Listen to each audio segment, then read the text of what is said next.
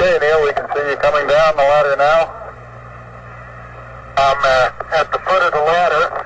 The LM footpads are only uh, uh, depressed in the surface about uh, one or two inches. It's July 20, 1969, and the world is holding its breath as astronaut Neil Armstrong is about to go where no one has gone before. That's one small step for man, one giant leap for mankind. Neil Armstrong's words as he first set foot on the moon were a declaration of hope in humanity, a belief that we had placed our foot on the first rung of a ladder that would take us further into the marvel of the universe. That hope still runs deep for those involved in the space industry today, and we'll be speaking to someone who's been as high as that ladder currently goes. But what will we find as we go further? More planets for us to colonize, resources for us to use, intelligent life? Will we find a crisis for religion, for Christianity in particular? Faith in Christ was formulated at a time when Roman roads, not rockets, were considered a great innovation. Some would say that an ancient faith will not survive outer space. God's love for humanity, shown in the life, death, and resurrection of a first century Jew, is too parochial, too small to be relevant to a universe potentially brimming with sentient life. Outer space might end up being God's graveyard. Or will it? I'm John Dickson, and this is Undeceptions.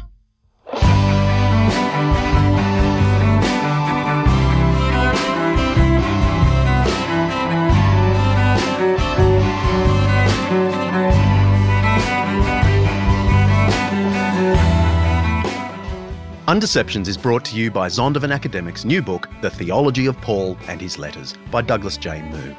Every episode here at Undeceptions, we explore some aspect of life, faith, history, culture, or ethics that's either much misunderstood or mostly forgotten. With the help of people who know what they're talking about, certainly today, we'll be trying to undeceive ourselves and let the truth out. And today, we've got a giveaway to help promote the show. Lovely listeners go to Apple Podcasts, write a review of Undeceptions, and really it can be negative, but I'd like it to be positive. Then send us a screenshot of what you wrote, and we have a free hardcover copy of my new book, Bullies and Saints, for the five best written reviews. Producer Kaylee is going to pick the winners and extra points for using the Oxford comma. Details in the show notes for this episode. Now, back to the show.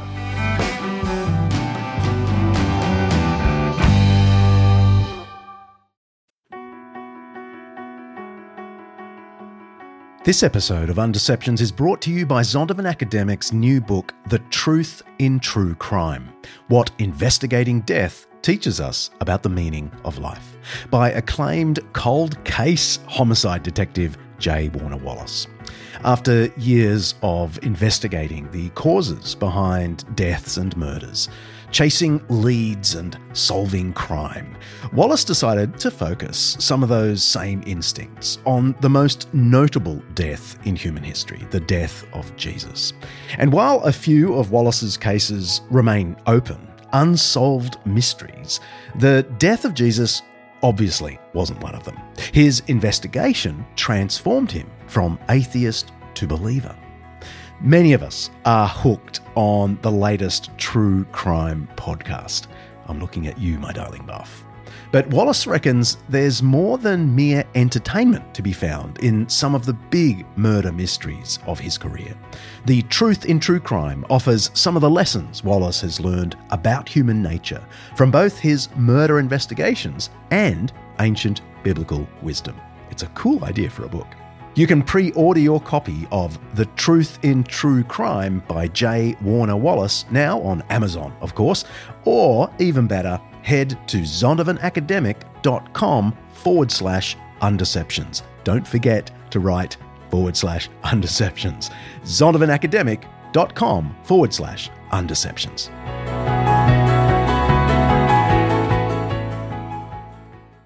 Atlantis now in control of the countdown. 20, Firing chain is armed. Sound suppression water system activated. T minus 10, 9, 8, 7, 6. As of September 2021, a total of 578 people from 41 countries have gone into space. One of this very special club is astronaut Colonel Jeffrey Williams. He's flown four missions, orbited the Earth nearly 3,000 times, Man, that's hard to take in. And he's done five spacewalks for a total of more than 30 hours, just hanging out there in space. With 534 days in orbit, Williams held the American record for the most time spent in space, a record only surpassed in 2017 by his colleague Peggy Whitson. Despite all that, Jeff says he never dreamt of becoming an astronaut. No, I have to admit that I grew up on a farm in northern Wisconsin, and it probably never occurred to me. I was uh, I enjoyed life. I, re- I, have great childhood memories. I love the outdoors. Uh, I, I, was uh, taught carpentry from my grandfather. Of course, we were doing farm work as well. So uh, the the uh, uh, I did have an interest in science and math early on, and that grew into an interest in engineering. Uh, but at the time, I never considered even flying, even uh, being a pilot at that time. And that that came a little bit later, uh, after I left Wisconsin and entered the military academy at West Point. Founded in 1802, West Point is America's oldest military academy. It educates cadets for commissioning into the U.S. Army. Once I got there, I got exposed to all kinds of things in the military, of course, to include flying. Uh, many of my instructors uh, were uh, helicopter pilots that had just come back from the Vietnam War. This was 1976. Uh, and all of that was an inspiration to me. Jeff followed that inspiration to become first an Army pilot and then eventually a test pilot. He was selected as a NASA astronaut in 1996 and flew his first mission to the International Space Station in the year 2000. And he remembers that first liftoff like it was yesterday. It was in May of uh, 2000 on the Space Shuttle Atlantis. It was the third flight to the space station. As I said, I w- we were a crew of seven. I was the only rookie on the crew. One of the warnings that I got from uh, my crewmates was uh, things happen so fast and you're so overly saturated with sensations, you know, that it's re- very difficult to to take it all in. Uh, but having thought through that and having had an extensive career in flying and flying different aircraft and different having those different kinds of experiences, I think that that conditioned me to be able to take it in. Five, three, two, one, zero, and liftoff of Space Shuttle Atlantis on a mission to build, resupply, and to do research on the International Space Station and there's not a single sensation; it's a continuum of sensations. You know, you you're leading up to the to the liftoff, and then the main engine starts six six seconds before liftoff, and the whole thing rumbles and shakes, and then liftoff happens, and then it, the rumbling and shaking goes an order of magnitude greater. Uh, and then you you watch the ground drop away, and I was able to see that. I was in the the uh, flight engineer seat, so I looked over my shoulder and watched the beach of Florida drop away um, and then we were off to the races. And then a few minutes later, we we uh, we had started flying. And those we flew the shuttle where we were heads down, and then we rolled the heads up uh, several minutes into the into the ascent into space, and you could uh, so you got a great view of the East Coast. So you could see it like you see a globe, you know, that only uh, see uh, the different uh, um, shapes of the coastlines of the East Coast. Uh, and and we're we're above the clouds at that point, so the the sky was brilliantly blue, and then the blue faded to black, and you knew you were leaving the atmosphere and entering space, and the acceleration just continued. And in a, a little less than nine minutes, you're in orbit, and the the main engine's cut off.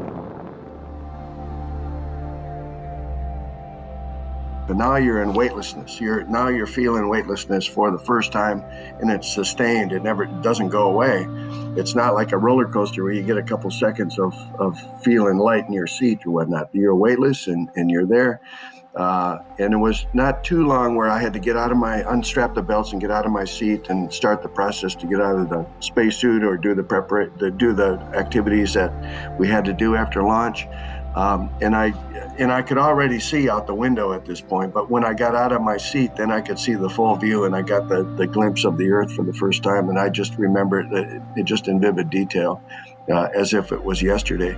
And since then, of course, spent a year and a half in space, and spent a lot of time in the window, took a lot of pictures, and it's never gotten old. It is a it is the most amazing part of uh, the whole thing is to is to see the globe of the Earth from that vantage point, and then take in all the detail over time. Of course, the adrenaline is flowing. It's it's like, wow, look at this, you know, with all of the, the you know, and I'm I'm going to understate it, right? But to, you, this is amazing, uh, combined with I can't believe I'm this is actually happening. You know, after all these years of working toward it, uh, here we are. This is unbelievable uh, but how amazing it is. And, and you feel this overwhelming sense of gratitude. Uh, at least that's what I felt. Space has a profound effect on the human mind.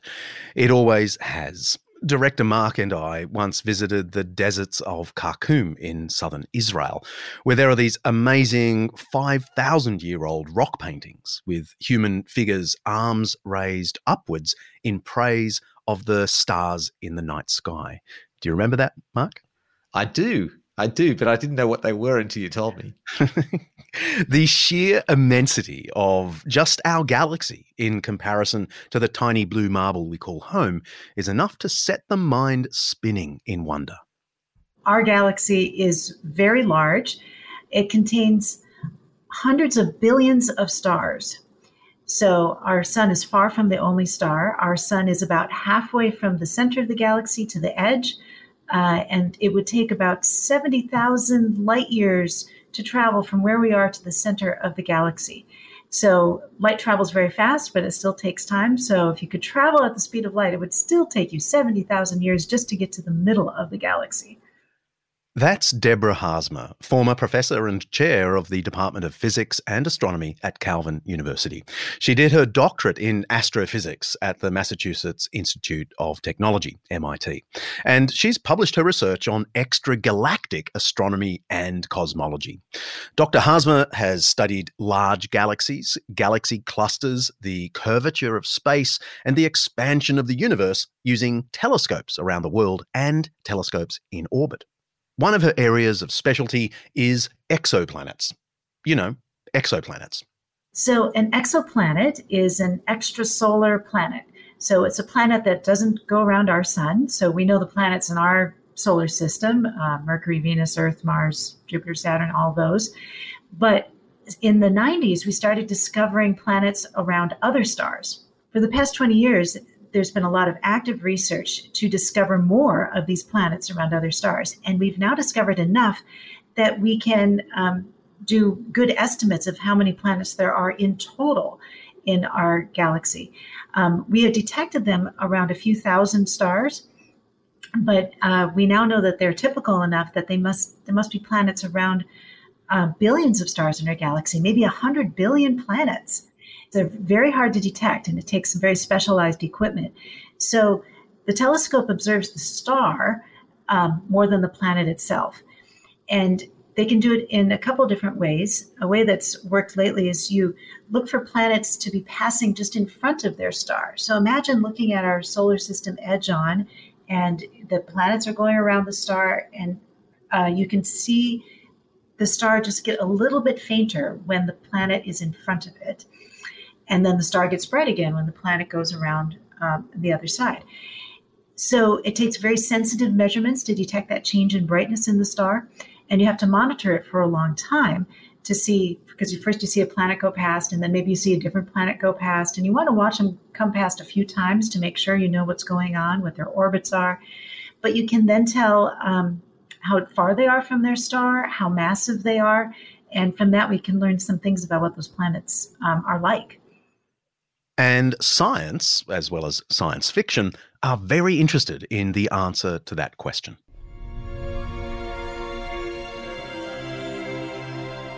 We must confront the reality that nothing in our solar system can help us. Now you need to tell me what your plan is to save the world. We're not meant to save the world. We're meant to leave it. And this is the mission we were trained for. I've got kids, Professor. Get out there and save them. Christopher Nolan's blockbuster Interstellar built its plot on humanity's need to find an exoplanet we could make our new home. But it's not just the plot of science fiction. In 2016, physicist Stephen Hawking said that humanity had 1,000 years to leave Earth and begin to spread among the stars or face extinction.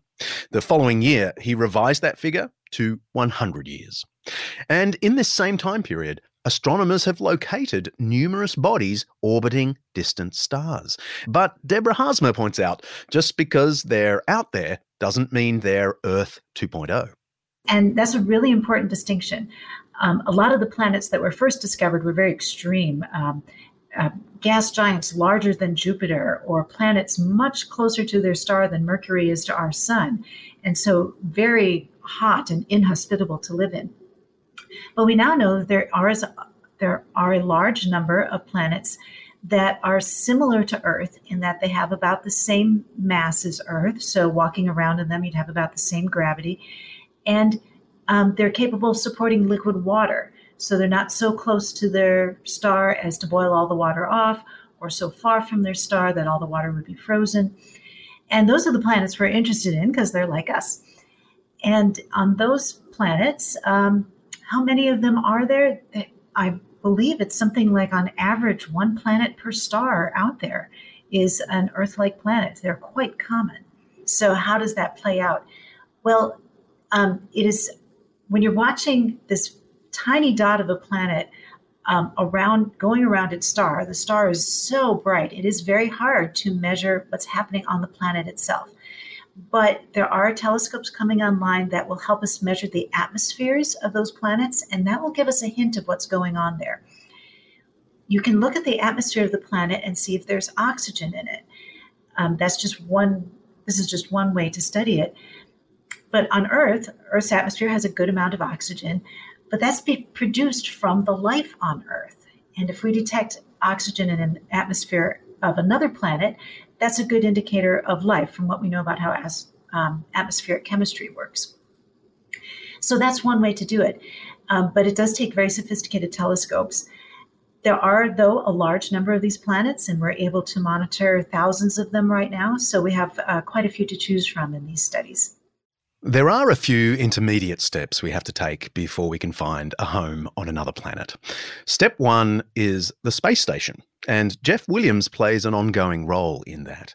His career has taken him from test pilot to astronaut and on to a staff position at NASA, where he now integrates international partners, oversees training programs, and assigns crew to the International Space Station. Yeah, I'm, I'm very grateful uh, in the outworking of uh, Providence that I found this myself in this place, this time in history. The entire career um, really spanned uh, the the development, uh, the building, and the uh, the implementation of the International Space Station program. So, uh, we launched the first element in 1998. Um, I was very much in the by that time, I had my initial training done uh, from '96, and I was very much involved in the development of the, the, the final development of the space station elements. And then my first flight, my first flight was in 2000, uh, when the station was in its infancy. There were only two modules there. It was before the first permanent expedition was launched uh, by uh, about six months or so. Uh, so um, my first exposure to the space station in orbit uh, was really before we we put a permanent crew on it. Uh, so very early. The next time I came back was for six months, and uh, that was about halfway through the building of the space station. It was after the Columbia accident. The space shuttle was grounded. We had gone to a uh, to a minimum crew, so we were a crew of two. Uh, so my crewmate was a, a Russian, uh, and during those years we had one Russian, one American on board just to sustain the station while we got the uh, the space shuttle flying again to resume assembly. Uh, and we resumed uh, the flying of the shuttle during that stay in 2006. uh, and began assembling the station again. And then I went back in 2009 into the spring of 2010, and we essentially finished the assembly during that time. So here, there I was in the, the first exposure right at the beginning, and then halfway through the assembly, and then at the end of the assembly. And then 2016, it's in its full operational mode. Uh, all of the international partners are are participating and involved. We got supply ships coming and going. Uh, the uh, experimental load had, uh, significantly increased. So I've been very blessed with uh, having the span of my career really cover the the uh, the entire story of the International Space Station. And the international is key, a key element of that too, which I, you might get into. Uh, that's been just as interesting and intriguing and and uh, fascinating as uh, the technology of spaceflight itself. The space station is, of course, a political endeavour as well as a scientific one. It's part of a new space race, not to the moon, but to Mars. Dozens of unmanned orbiters, landers, and rovers have been sent to Mars by the United States, the former Soviet Union, now Russia, Europe, India, and the United Arab Emirates. In May this year, right in the middle of our worldwide pandemic, China landed their Tianwen 1 rover on the surface of the Red Planet. It's part of a huge series of projects of the China National Space Administration. In June, China launched the first stage of its Tiangong space station, which by 2022 is set to be the world's second long term home for humans in space. According to Jeff Williams, these orbital space stations have always been the key to humanity reaching out to other planets. In fact, back in the 1950s, it was NASA's ambition to build a space station first and then use that to get to the moon. But the Soviet Union got into orbit first in 1957. That's when the cosmonaut Yuri Gagarin famously remarked, I looked and looked and looked, but I didn't see God. Well, that's the story anyway. I'm not sure anyone actually verified it. But the success of the Soviet Union is certainly what put pressure on President John F. Kennedy to pull a rabbit out of the hat or a rocket out of Cape Canaveral. He needed a short term political victory, and uh, the intelligence uh, uh, suggested that we would be neck and neck with putting together a space station.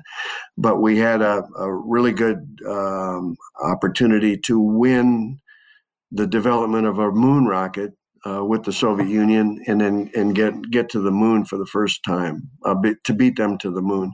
So that was the the race to the moon, the, the space race of the '60s, which everybody's uh, very familiar with. The intelligence was correct. Uh, we developed the Saturn V and all of the elements necessary to leading up to uh, the moon uh, launch. Of course, we we had the tragedy of the Apollo One fire and lost that crew. That was a a setback, uh, but it was still the schedule uh, made the end of the the the decade there. There's 1969. Uh, in parallel with that, the Russians were developing their N1 moon rocket. They had a catastrophic uh, explosion of that prototype, the first rocket on the launch pad. They gave up the race at that point and focused on space station. Uh, so we won the the race to the moon. Um, and then after that, uh, all the political support kind of went away. But out of that came, okay, yeah, we're going to develop the space shuttle.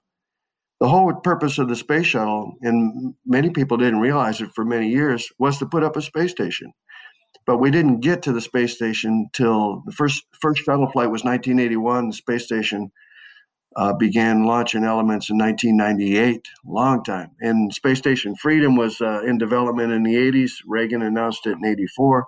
Couldn't get political support. Again, it didn't get the support it needed until the Soviet Union fell apart. Uh, and then we brought them on as a partner. Uh, but it went back to that original vision of uh, getting a space station up. Now, what's the purpose of the space station? The International Space Station, I say, has three primary products. I think one is it's an orbiting laboratory. I think that's the obvious one to most people. So we're doing lots of science and research across the spectrum of science. A big component of that is human research. We're learning what the to, uh, what the environment does to the human body, uh, so we can develop countermeasures, so that then we can go farther and and safely you know, because we when when we send a crew out, we want them to return safe.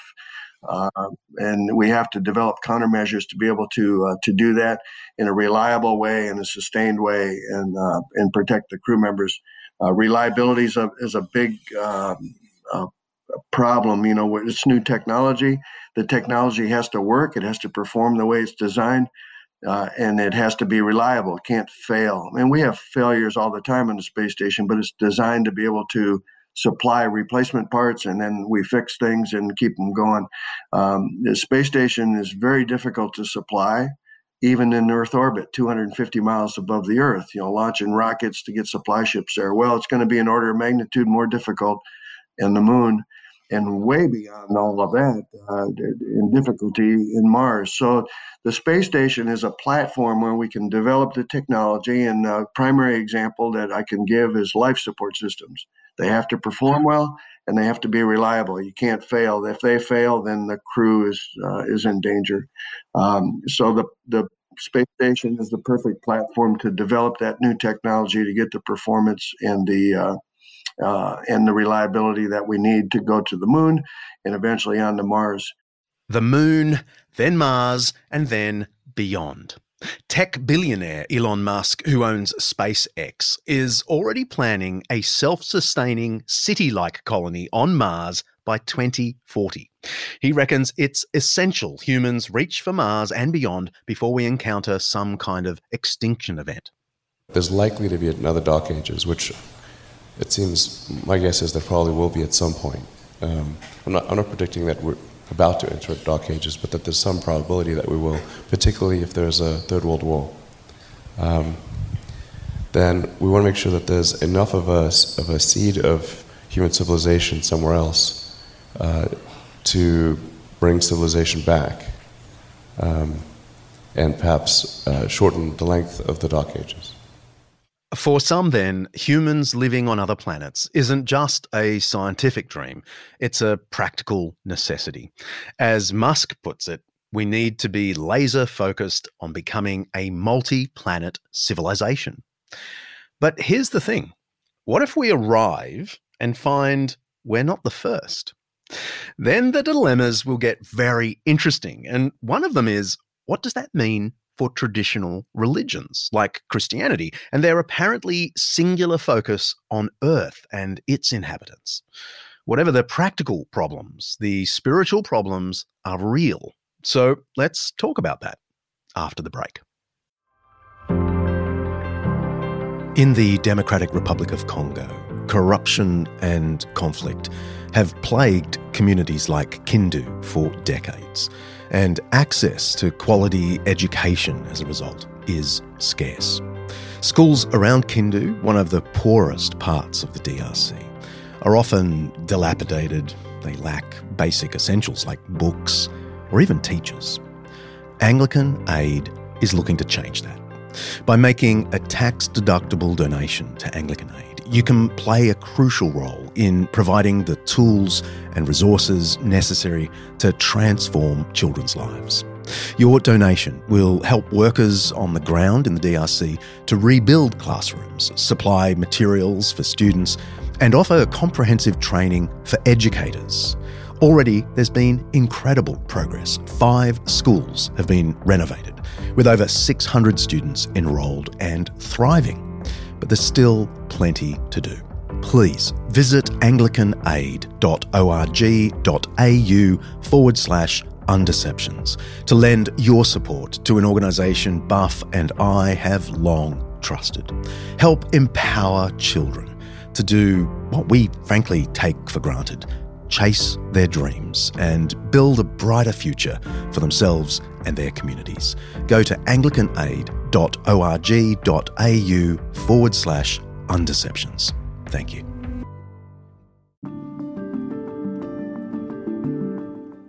We are so grateful to our friends at Morling College for their support of the Undeceptions podcast. And they've just launched Morling to Go a free series of short courses for you to explore key questions about the Christian faith, like why believe in God? That's a good one. How can a good God let bad things happen? Or simply, why Jesus? you can check out the free Morling to Go series and other study options hand picked specifically for Undeceptions listeners. Just go to morling.edu.au forward slash undeceptions. Morling, by the way, is spelled M O R L I N G dot edu dot au forward slash undeceptions.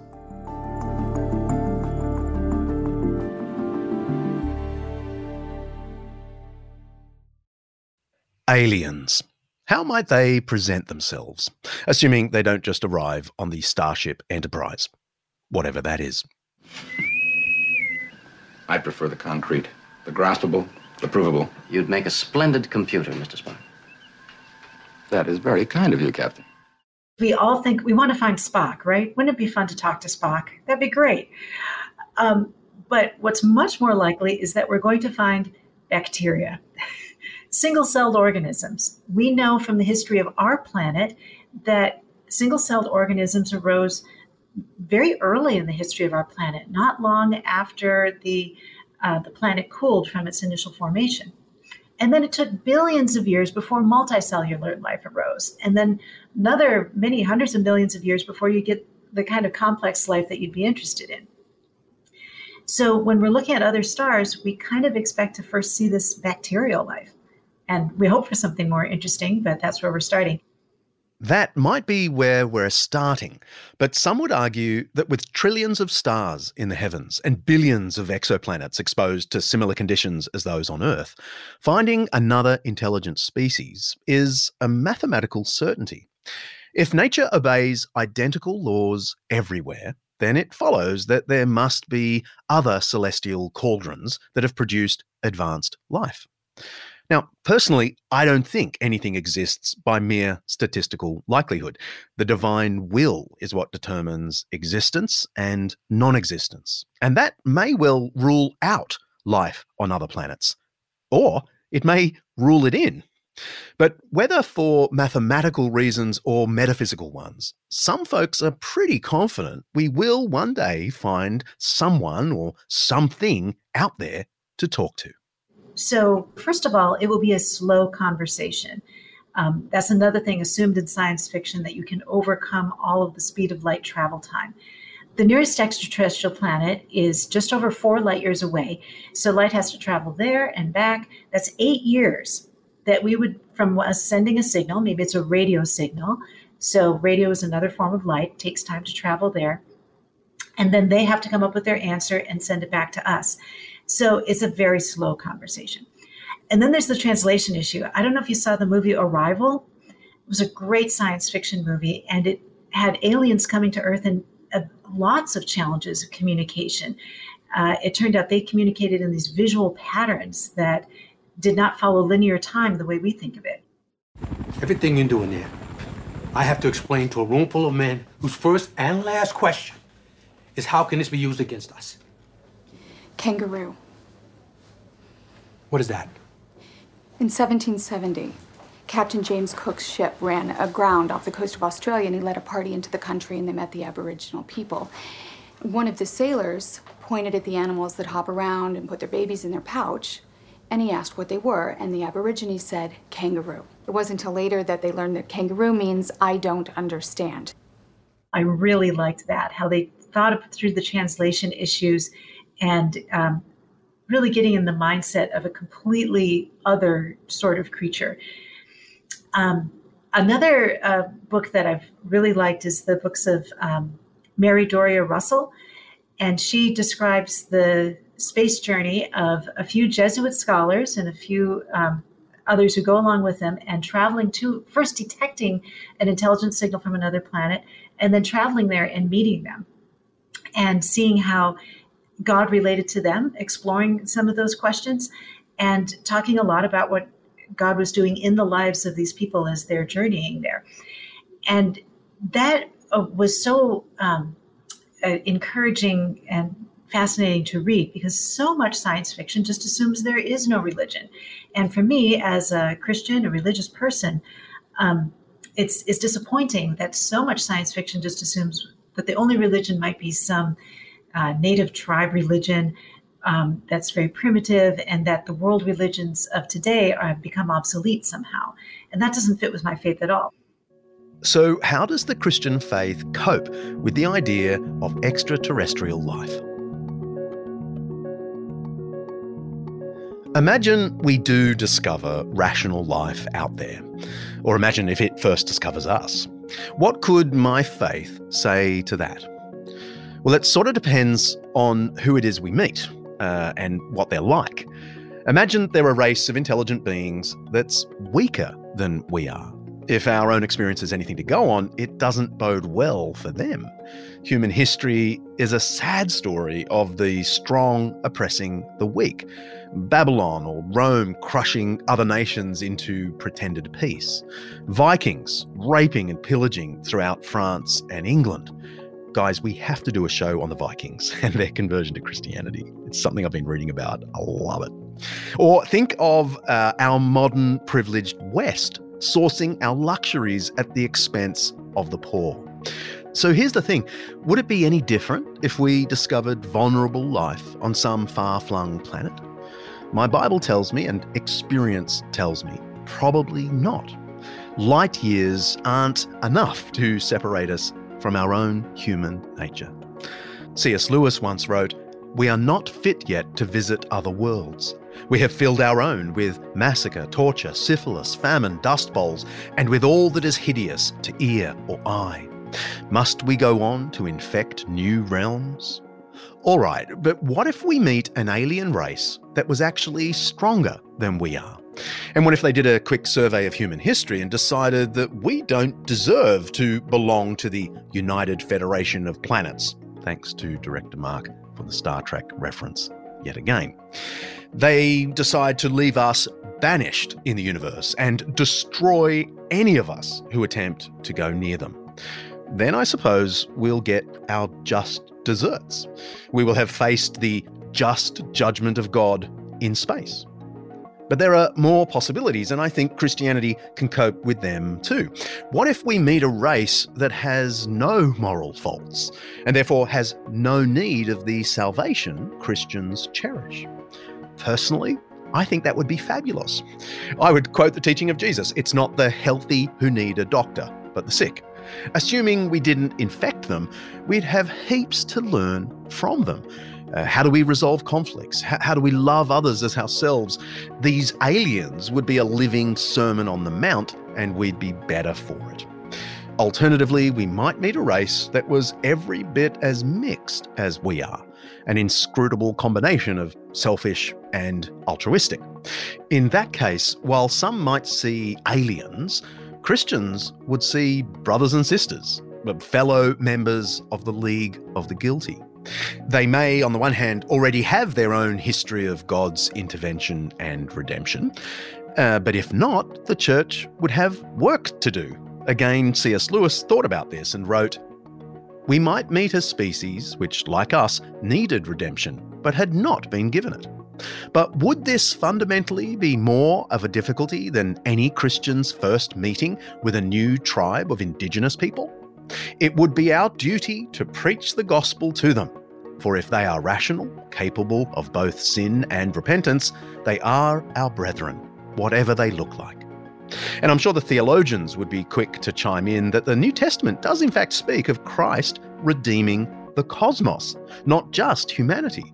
In Colossians 1, we read, For God was pleased to have his fullness dwell in Christ, and through him to reconcile to himself all things, whether things on earth or things in heaven, by making peace through his blood shed on the cross. I think I accidentally just gave you a five minute Jesus, so you can press play now. I can tell you how I answer that as a Christian. So the Bible does talk about the specialness of humanity, of God's love for us and care for us. But the Bible actually, on the one hand, is very provincial it's all focused on one little spot in the Middle East. It doesn't address the rest of the planet. And it's all focused on the descendants of one family, the descendants of Abraham. And so the Bible's very local already. But the Bible's also very cosmic in its claims about God's sovereignty over all creation. It and even of Christ's sovereignty, of Jesus Christ um, being present at creation and having a role in creating all things. The passages describing this use just very cosmic and overarching language that suggests anything in this universe, whether it was known to the people in the Middle East at the time of writing or not, like the whole shebang is all under God's sovereignty. So maybe people think, well, the scientific discovery it might invalidate um, invalidate Christianity because Christianity is just about the earth.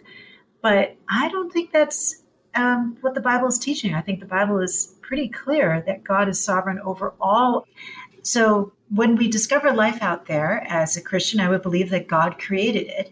And therefore, I would respect it and um, care for it in appropriate ways, not seek its harm, and um, probably desire to communicate with it if it was interested in communicating back.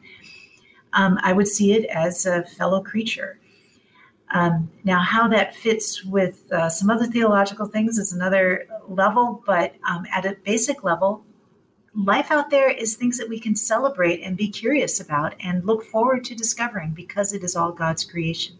Professor Haarsma agrees with the atheist Carl Sagan, who once said that space exploration leads directly to religious and philosophical questions. I think most things do, but especially space travel. Yes, I think that's very true. And so for scientists, um, sometimes it's easy to just jump from the scientific to these broader implications without really thinking it through. And so we need the help of theologians, philosophers, um, and just the broader public to think through some of the implications of what it would mean to discover life elsewhere. And of course, we, we need the great scientific evidence and discoveries as well. So we need a better partnership. And the kind of polarization we see in our culture today that divides science from religion is really going to hamper questions like this, where you really want them to be coming together to get a, a better, more robust answer that will make sense for all of humanity. Colonel Williams also sees an unfortunate polarization of science and religion. He thinks it's in part motivated not by the evidence of science, but by a desire to exclude God. The science itself only really bolsters his sense that there is a mind, personal intention behind the universe. There is a cause, there's a first cause for everything we see. And when we get into the details, we see the intelligence and the logic and the ordering and things in, in everything we see. Even I use mathematics as an illustration to uh, to demonstrate order. I use music as an illustration to demonstrate order. I use physics, the fact that we can launch a rocket uh, from a place on the earth and we know precisely the moment we need to launch so that then nine minutes later we're going 17,500 miles an hour and hours or a couple days later, we're rendezvousing with another spacecraft going 17,500 miles an hour, and we dock going about you know a couple inches per second or so at, at that relative speed. We can only do that because of the order in God's creation. Well, all of that, and I, I'm not even getting into the biology of life and all of that. I mean, we could go on forever and ever, but all of it screams of a first cause, an intelligent cause. So that's God. And you see headlines over the years occasionally that the uh, possible evidence of life discovered on Mars or possible evidence of life discovered on a on a rock found in Antarctica, which is a meteorite that came from Mars. And you know th- these are all one theory hypothesis upon another upon another upon another, uh, and it's all motivated uh, because we have to show that we're here by chance to rule God off the stage. Colonel Williams' point isn't that we can find God hidden in some far corner of space.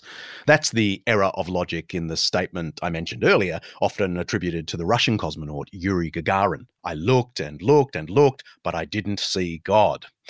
There's reason to think he didn't actually say that, or even think it. He was apparently a believer of some kind. But the Kremlin did use his orbit in its propaganda against religion. I've seen a poster from the time that depicted Gagarin in space with the bold words written underneath Niet. There is no God. We'll put that poster in the show notes. Anyway, the whole concept is just dumb. If you found a god in space, it just wouldn't be the god that classical philosophy and religion have been talking about for all these millennia.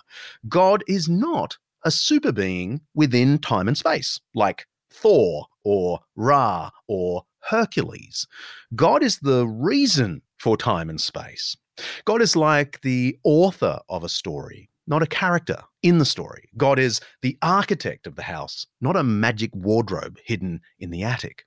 Colonel Williams is saying, rightly, I reckon, that it's the order, the mathematics, the comprehensibility of the material universe that point to the glorious author and architect of everything. Space exploration should inspire our awe toward God, but it won't bring us any closer to seeing God. And a half. Contact light. Okay, engine stop. Houston, uh, Tranquility Base here. The Eagle has landed. Roger. Edwin Buzz Aldrin, the second man to walk on the moon, took communion in outer space. He said, I wondered if it might be possible to take communion on the moon, symbolizing the thought that God was revealing himself there too, as man reached out into the universe. For there are many of us in the NASA program, he went on, who do trust that what we are doing is part of God's eternal plan for man. And on his return journey from the moon to Earth, Buzz read aloud the words of Psalm 8. When I consider thy heavens, the work of thy fingers, the moon and the stars which thou hast ordained, what is man that thou art mindful of him, and the Son of Man that thou visitest him? Or a reading of Genesis 1 from Apollo 8. We are now approaching uh, lunar sunrise, and uh, for all the people back on Earth, the crew of Apollo 8 has a message that we would like to send to you. In the beginning, God created the heaven and the earth, and the earth was without form and void, and darkness was upon the face of the deep. And the Spirit of God moved upon the face of the waters. And God said, Let there be light. And there was light. And God saw the light, that it was good. And God divided the light from the darkness. Both my wife and I came to faith in uh, the late 1987, early 98 timeframe. Uh, and it was a profound transformation or profound change in perspective uh, of our life, philosophy of life, uh, with a, a growing focus to prioritize our life to serve Christ and to uh, uh, to faithfully live out um, our lives within our family, within our marriage, of course, raising our kids, but also uh, vo- vocations, whatever opportunity. Of course, I was serving in the in the army at the time, still with all these goals and aspirations, and and you might think that well, then at that point your goals and aspirations shift. You know, a lot of people think, oh, okay, I got to go off now and serve in the church and do that full time or serve in the mission field. But but my my goals and aspirations didn't change. But I think the motivation for those goals and aspirations changed significantly. Uh, so yeah, I entered into the, the opportunity uh, with NASA with uh, with a, a, very strong and growing sense of calling. If you're informed with the record of the Creator's work and creation and uh, from the Bible, and you believe it to be true, and I do, then you see really what you see through all of life, but particularly you see that view of the earth through that lens through the lens of Scripture. Uh, you can explain all of the history of civilization, all of technology and engineering uh, through that lens. The other aspect is uh, spaceflight, human spaceflight is a very humbling thing. We are very dependent on things working. That's a good thing. That's a proper thing. That's an appropriate thing. Um, because it's so hard to do this and because lives are at stake, it inherently keeps us corporately pretty humble as we approach these things. And occasionally we're humbled. We were humbled with the Challenger accident. We were humbled with the uh, the Columbia accident, and uh, we're humbled even before that with the Apollo One fire. And we've been we've had close calls throughout the history of the program, and those are humbling experience. It brings us back to our senses that we realize our dependency upon uh, many things. Ultimately, we're dependent upon the grace of God Dependence on the Grace of God.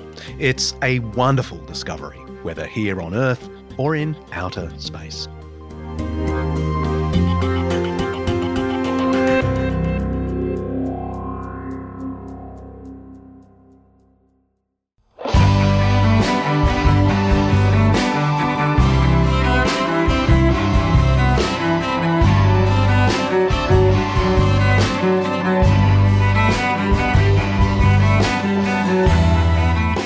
Like what we're doing, spread the word by picking up an Undeceptions t shirt from the store or leave a review over at Apple Podcasts. Remember, the best written reviews, whether they're positive or negative, get a free copy of Bullies and Saints. And if you really like what we're doing, please consider donating through the website. Every little bit helps. Just in the last few days, I can see that listeners have sent us $65, uh, $10. $970, my goodness, thank you. Uh, $29, and so on. Thanks to every one of you.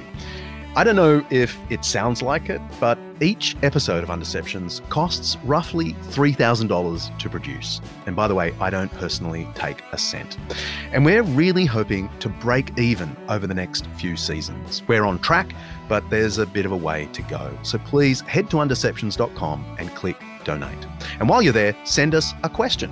Even if it's just to ask, how on earth does this thing cost $3,000 an episode? And I'll try answer it later in the season. Next episode, we're giving you a crash course in the almost 500 years between the end of the Old Testament and the beginning of the New. Some have called this period silent, at least spiritually speaking, but it's so full of action and reflection that we found it hard to keep to our time limit whatever that is. This is when you find the likes of Alexander the Great, the Maccabean Revolt, the origin story of the Pharisees and Sadducees, and the rise of the synagogue, the precursor to church. And our guest reckons if you're not across what happened in this intertestamental period, you're going to miss quite a bit in the New Testament. But don't worry, we've got you covered. That's up next.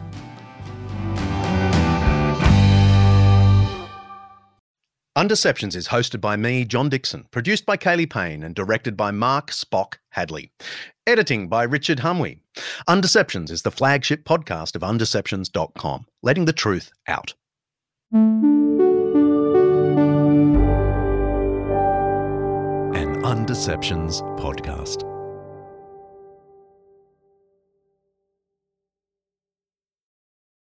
So, how does the Christian faith cope with the idea of extraterrestrial. So, how does the Christian faith cope with the idea of extraterrestrial, extraterrestrial, extraterrestrial? Can you could just say alien. No, extraterrestrial, terrestrial. Terrestrial. So, how does the Christian faith cope with the idea of extraterrestrial life? Yeah, extraterrestrial. I can't say it extraterrestrial. Oh, yeah. Just because it's your favorite word. Yeah, yeah, yeah. I use it at least three times a day.